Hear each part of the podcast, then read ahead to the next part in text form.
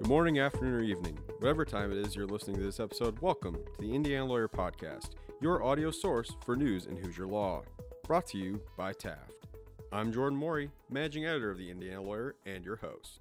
And I'm Olivia Covington, co-host and editor of the Indiana Lawyer. Wherever you're listening from today, thanks for tuning in. Like last week, we'll open today's show with some headlines before diving into a one-on-one interview with a leader from the Hoosier legal community.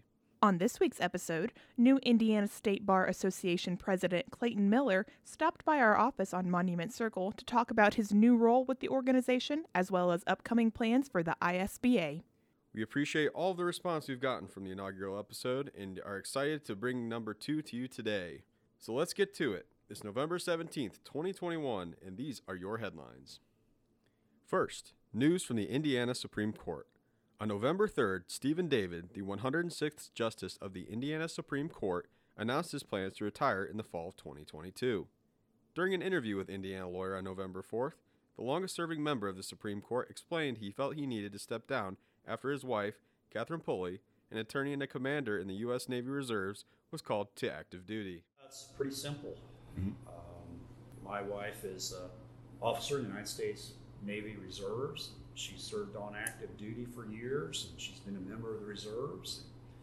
And just like I served on active duty and was a member of the reserves, had post nine eleven mobilization, she's had post uh, transfer from active from active to reserve mobilizations. And the United States Navy recently came after her very hard, um, and uh, um, all within the last now six weeks. She's been recalled to active duty, so she's taken a leave of absence from her position with the Indiana State Bar Association. They've been great, and she's already in Norfolk, Virginia. And um, I just need a little bit more flexibility, mm-hmm. and and so I I can't be the justice that I want to be, and and be focused on on. trying to do what I need to do to, to support her in her very challenging assignment as essentially the general counsel for the two-star admiral who commands all of the United States Navy Reserve Forces. And um, um, nor do I believe that I can phone it in. Or- David has served on the Supreme Court bench since two thousand ten when he was appointed by then-Governor Mitch Daniels. Prior to that, he served on the bench of the Boone Circuit Court for sixteen years. David said he's unsure what's next for him, but he hopes to serve as a senior judge and will continue to chair the Commission of Equity and Access and the Indiana Conference for Legal Education Opportunity. Additionally, he said there are several other initiatives his colleagues have asked him to stay involved in.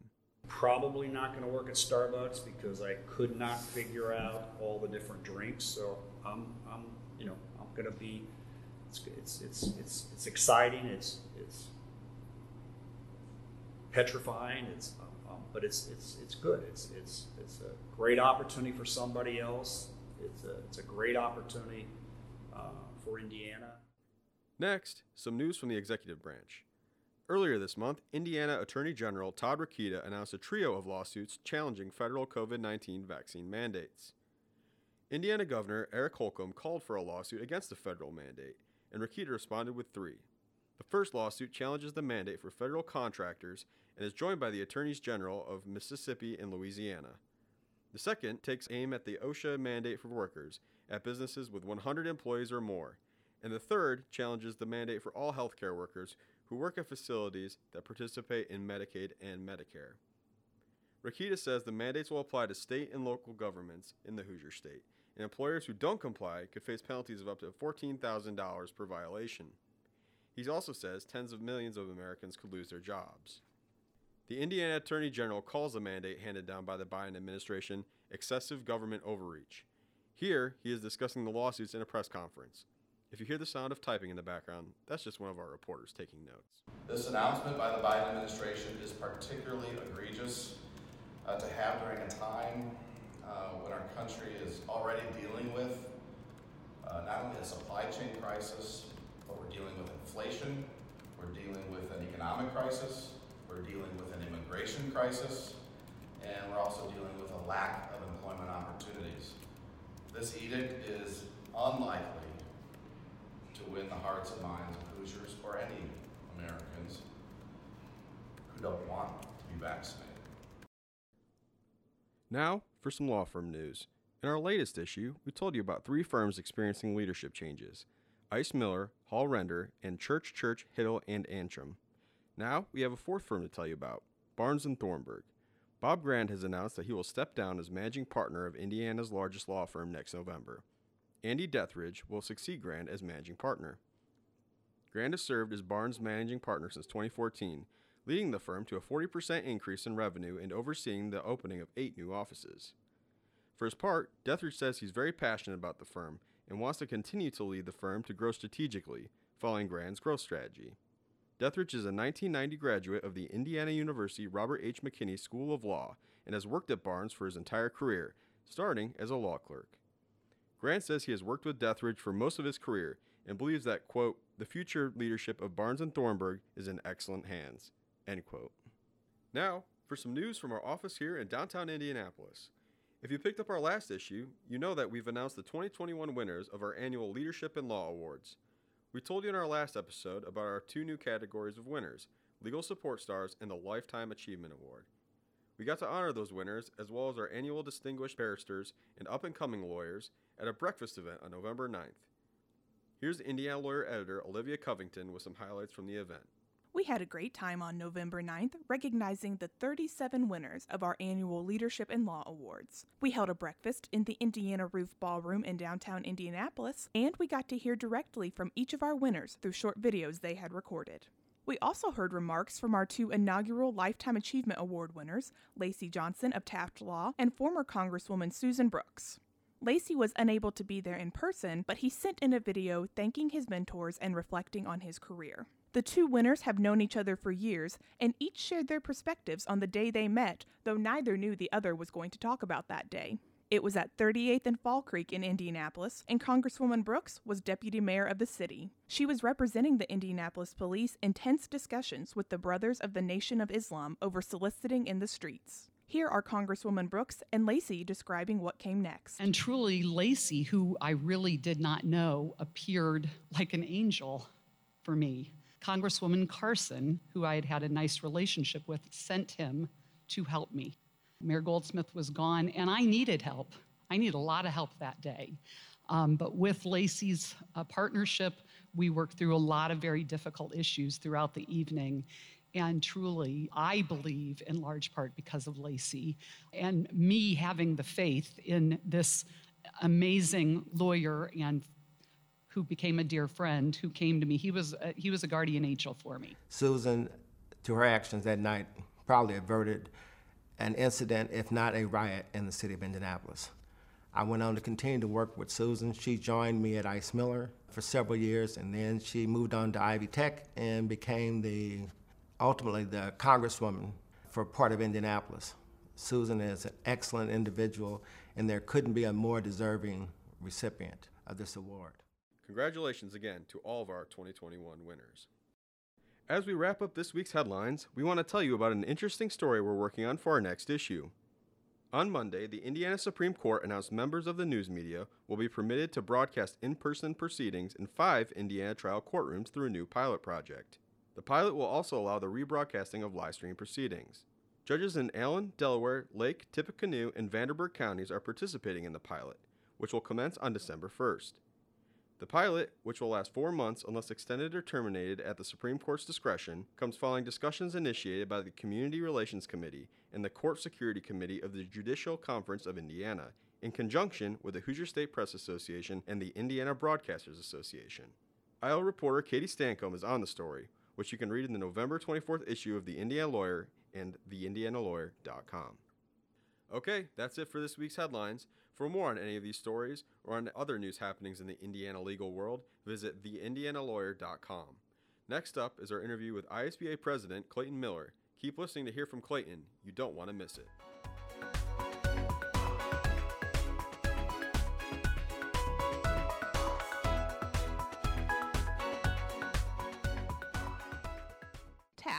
Today's modern law firm.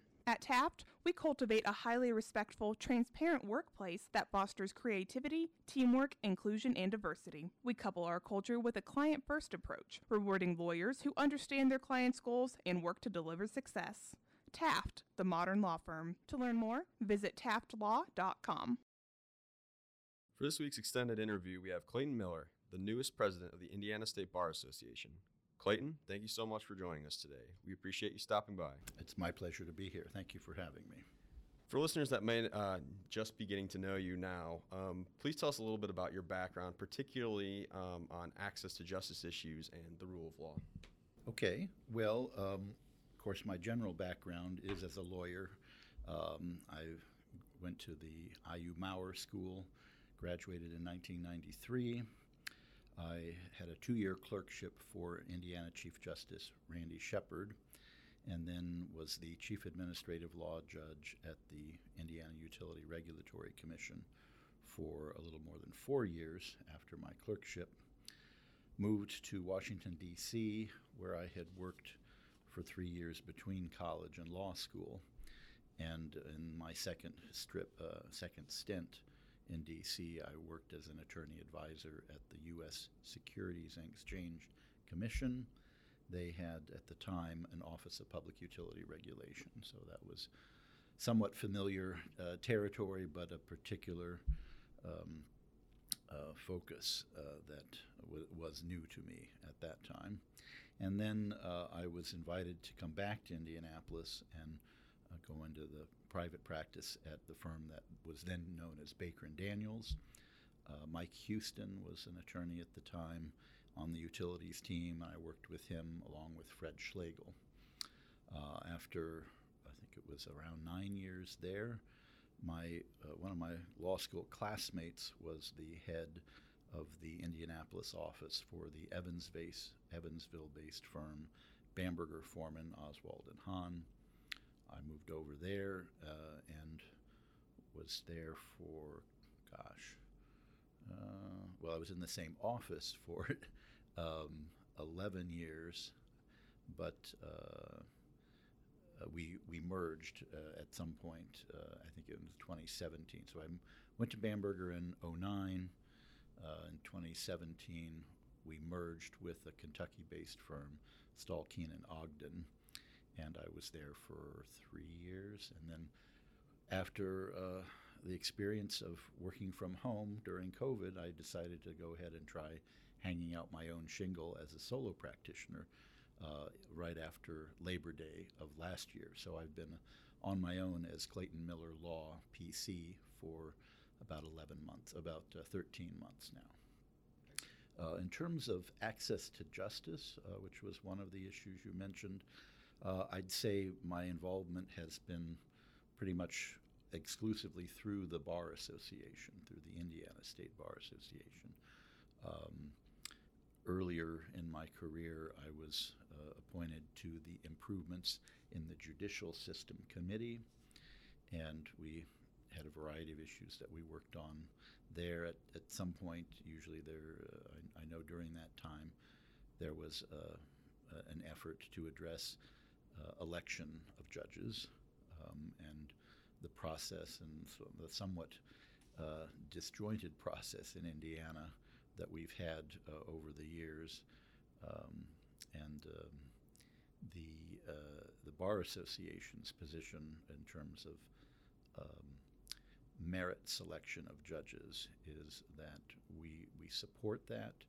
Uh, we do not support partisan election of judges, which Uh, is the norm in some other states, and I think those results uh, present a cautionary tale for moving in that direction in our state.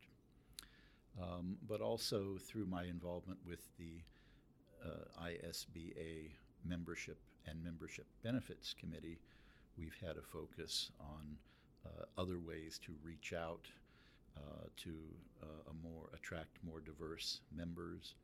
Uh, to the I S B A. Um, we have uh, a diversity statement that uh, was drafted uh, on which I had some involvement several years ago under the auspices of Rod Morgan when he was the president, and I worked with attorney Carl Butler statement. Um, and then I've participated in various um, uh, programs that uh, the Supreme Court has organized over the years for access to justice specifically, and uh, discussing ways that that can be improved and and supplement addition, you know, existing efforts along those lines. So what has it been like uh, for you so far transitioning into this new leadership position with uh, the I S B A? Well, it's uh, it's fairly new for the actual position. I uh, we're speaking on Monday afternoon, and I just uh, formally was, uh, uh, I guess, inducted as the president, if that's the right term, this past Friday afternoon. But um, as you may be aware, there's a, a lengthy uh, build-up to that point. So I served one year as vice president, and then one year as president-elect, and now I'm three days into my my term as president. But uh, during that time when I was V P and president-elect, I also served on our Board of Governors. So that's a good opportunity to begin getting back involved in some of the, the most current issues that the State Bar is dealing with, and um, to engage with our staff, not only our executive director, Joe Skeel, but many of the other staff members who report to Joe and have specific um, uh, portfolios that they're for which they're responsible. Uh, yeah, kind of speaking about the summit, I was able to attend the delegates meeting um, on Friday morning, um, and kind of building off that, what were some of the major takeaways that you had um, during that meeting? Well, um, it was, uh, as you may have uh, observed, especially if you have any familiarity with the way we have done that in the past, this was a little bit different, um, a, a hybrid approach with uh, several people in the room, but also many people participating, many delegates participating remotely. And um, I was pleased to see that once we got into uh, the, the meat of the meeting, uh, it, it worked out reasonably well to have that kind of hybrid participation. So it wasn't just people passively viewing, but when when there were questions, some of those questions were in the room, some of those questions came online, and I think there was there was good feedback that uh, the presenters were able to get. Um, I guess I'd, I'd have a couple of takeaways. One, uh, the, the most, I'd say, lengthy um, part of our House of Delegates meeting this year involved presentations uh, through specific uh, initiatives uh, um, of our Supreme Court to try to identify ways to streamline um, their operations and uh, operations not just before the Supreme Court, but in the judiciary more generally, especially down at the trial court level. And within that, there were two areas of focus that the House of Delegates was hearing reports about, uh, one in the family law area and uh, one in the uh, commercial litigation area.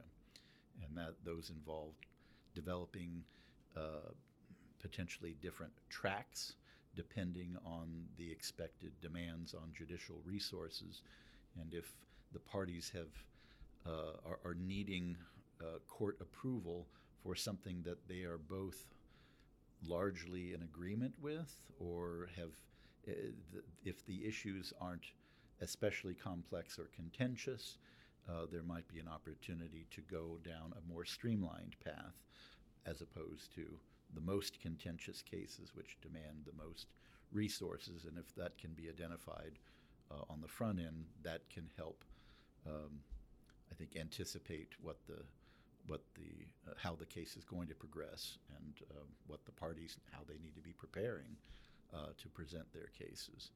Um, and in both those areas, family law and commercial litigation, I think the, there's some exciting opportunities for uh, for addressing um, backlogs in court, and also um, you know coming up with speedier results for our clients. The second area, that uh, the second takeaway that I, I remember just thinking back on uh, what what stood out, uh, we we always have a report from our Chief Justice, and she had uh, a very important family conflict, so she sent Justice Stephen David uh, to speak in her stead, and he did a, a very capable job. And and one of the takeaways I have from his presentation, uh, which I f- feel is consistent with some of my own um, hopes uh, and expectations for my uh, term as president, was to encourage lawyers to be agents for change. Um, I think uh, I, I'm fully in agreement with Justice David that uh, by virtue of our training and experience, we have something to offer, and we uh, we have a role, a necessary role to play as lawyers in looking at existing structures, seeing if uh, if they continue to meet our needs, and if not, how they might be improved. Um, And I think there are some real opportunities coming out of our experience with COVID that has, has forced a lot of us to think differently about uh, the way we were doing things, whether that's the the physical work environment or the, the way we we file things in court or even get documents notarized, um, something as basic as that. And so I think the, the charge from Justice David, which I would want to echo, is for lawyers to be viewing themselves as uh, change agents um, with uh, a, the goal of, of trying to um, drive positive changes, uh, not just in access to courts, but a number of areas of our of our practices and how we interga- uh, how we. interact with our various communities. One of the things that um, it seems like has been talked about quite a bit recently with the I S B A is the new strategic plan that um, has been out for a few months now. Um, we've kind of got an idea what some of the key components are. Um, what will the execution kind of look like uh, as we move forward? Well, I think that's a great question, and um, I, I want to take a half step back, if I may. Uh, because uh, you are absolutely correct that the strategic plan is uh, going to be a, an important emphasis for the I S B A in not just the coming year, but hopefully in the years after I'm I'm president. Um, Joe Skeel, our executive director, uh, has done a very good job, in my estimation, of getting us to the point where we have really uh, been able to hear from our members, even hear from lawyers in the state who aren't members, uh, about what the I S B A can and should be about. Some of these are, are not all that radical or, or really any surprise. Um, advocacy, uh, especially at the State House, is going to continue to be an emphasis in our strategic plan. Um, Education. We've uh, been developing uh, some more robust C L E programming, and we want to be able to have a, a level of quality control over that so that it really becomes a value add to our members uh, to be able to access those opportunities. Um, the I S B A has always been about connections. Um, the facilitating the interaction of lawyers, not just uh, in particular practice areas, but uh, across the state. So, you know, one of the things that I've found particularly valuable in my practice th- as a re- result of my I S B A involvement is the contacts I've been able to make with lawyers, not just here in my hometown or my current hometown of Indianapolis, but northern Indiana, southern Indiana. Um, you know, if I have a question that that needs uh, you know, local uh, counsel, uh, whether formally or more often than not informally, uh, I can pick up the phone and, and know somebody to call, and they may not know the answer, but they might know somebody else in their community who can who can help me out. That's been a great resource over the years, and we want to continue to uh, focus on how we uh, help our members connect with each other in, in ways that's uh, that's meaningful. And I did touch briefly on the practice areas. That's a big part of the value of uh, involvement in the State Bar Association, especially for younger lawyers, because they are able to gain access to a, a wonderful brain trust of, of other lawyers with more experience, perhaps if, if they are indeed the new lawyers, in the specific subject areas of their practice. So we've got listservs uh, that our members have, have really uh, embraced and um, and provided what you know, I would observe to be very generous uh, time and uh, uh, and advice um, that that is shared freely with with the members on that listserv. And then finally, the fourth area involves diversity and inclusion. Um, for many years, uh, the bar has has been wanting to try to move the needle in a positive way. We know our members are interested in uh, making sure that uh, our our law firms and our our practices uh, reflect the diversity of our communities, of our state, and uh, how can we do more than just pay lip service to that that interest? And so we've attempted to come up with uh, a structure around those four pillars. But the other piece of this, which is you know, not as not as interesting perhaps, but I hope will be uh, will make it ultimately more meaningful, is more structural in the sense that the board has developed this plan where we want to be, in some instances, able to be implement involved in implementing that plan. But the primary driver for this is going to be the professional staff at the State Bar Association. And uh, through the leadership of Joe Skeel, uh, I think our intention is to, uh, for the board to be holding Joe and his staff accountable for measurable progress. And, uh, you know, are they following the strategic plan? The last thing any of us wants is another strategic plan that just goes and sits on a shelf somewhere, and then we continue to be about the business of whatever it was we were doing uh, before there was a strategic plan. You know, how is this really shaping uh, the the kinds of programs that we're putting on, the the areas of our emphasis? And um, I'm very much a believer in the, the importance of having the right structures in place to hopefully drive the kind of results that we're wanting to see. Um, and I would I would also just observe that having that kind of uh, of structure, uh, I, I'm also hopeful will lend itself to some continuity, because I'm only in this job for one year. Um, Same goes with my predecessor, same goes with my successor. Um, and you know, one of the risks, I think, sometimes in volunteer uh, organizations or organizations where the the leadership is voluntary and the, uh, the staff uh, is the one with the salaries, um, is that there can be a disconnect, or you can have one leader who wants to emphasize their particular pet projects one year, and then those might be completely different for the next leader. But this will hopefully be a, a means for, for some continuity and ultimately uh, more meaningful progress on these areas that ultimately our members have told us uh, they want to be a focus. Absolutely. That'll do it for this week's show. Thanks again to our guest, Clayton Miller, for joining us. Uh, all Indiana Lawyer podcasts can be found on the indiana lawyer dot com, as well as in your favorite streaming services.